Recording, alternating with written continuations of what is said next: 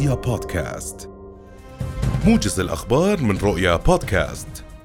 وصل جلالة الملك عبد الله الثاني إلى جمهورية مصر العربية وذلك للمشاركة في قمة أردنية مصرية فلسطينية ستعقد بمدينة العلمين.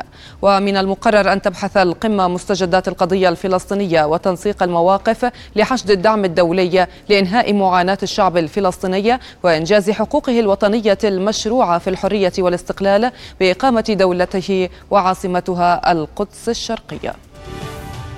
دعا نواب لإعادة النظر بمجمل العقوبات الواردة في مشروع قانون حماية البيانات الشخصية لسنة 2022 وتغليظها بغية تقديم ضمانات لعدم ارتكاب مخالفات حيال ذلك. المجلس شرع اليوم بمناقشة مشروع القانون الذي أقرته لجنة الاقتصاد والاستثمار النيابية في وقت سابق مستهجنا عدم شمول مواده عقوبات مغلظة على الموظف العام حال تسريبه معلومات أو بيانات تتعلق بعمله. هذا ويناقش المجلس خلال جلسته الصباحية عددا من مشاريع القوانين. قالت الأمينة العامة في وزارة التربية والتعليم للشؤون الإدارية والمالية الدكتور نجوى جبيلات إن نسبة توريد الكتب المدرسية للمدارس للعام الدراسي 2023-2024 بلغت 95%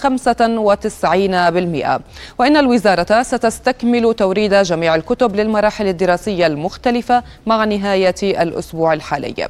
وأكدت جبيلات في تصريحات صحفية اليوم أن الوزارة بالتعاون مع ديوان الخدمة المدنية بصدد استكمال المقابلات لاختيار المعلمين الجدد لملء 2700 شاغر من حملة الشهادة الجامعية الأولى وخريجي دبلوم تأهيل المعلمين ما قبل الخدمة.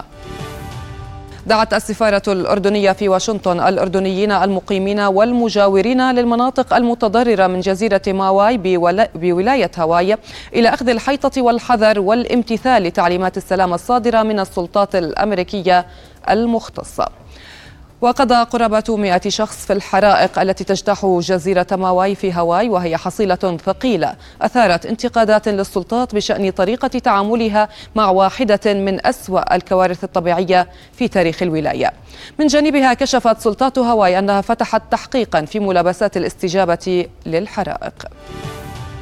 قال رئيس مجلس مفوضي هيئة تنظيم قطاع الطاقة والمعادن زياد السعيد إن الحملة الكهربائية سجل يوم أمس 4220 ميجاوات وهو رقم جديد غير مسبوق في تاريخ النظام الكهربائي مقارنة مع أقصى حمل تم تسجيله سابقا في شهر شباط من العام الحالي والذي بلغ 4090 ميجاوات وبنسبة ارتفاع تجاوزت 52% خلال فترة النهار مقارنة بالفترة ذاتها من العام الماضي.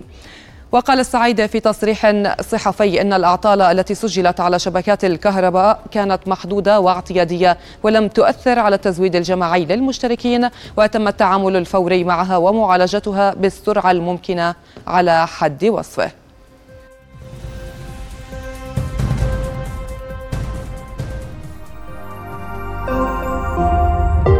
رؤيا بودكاست.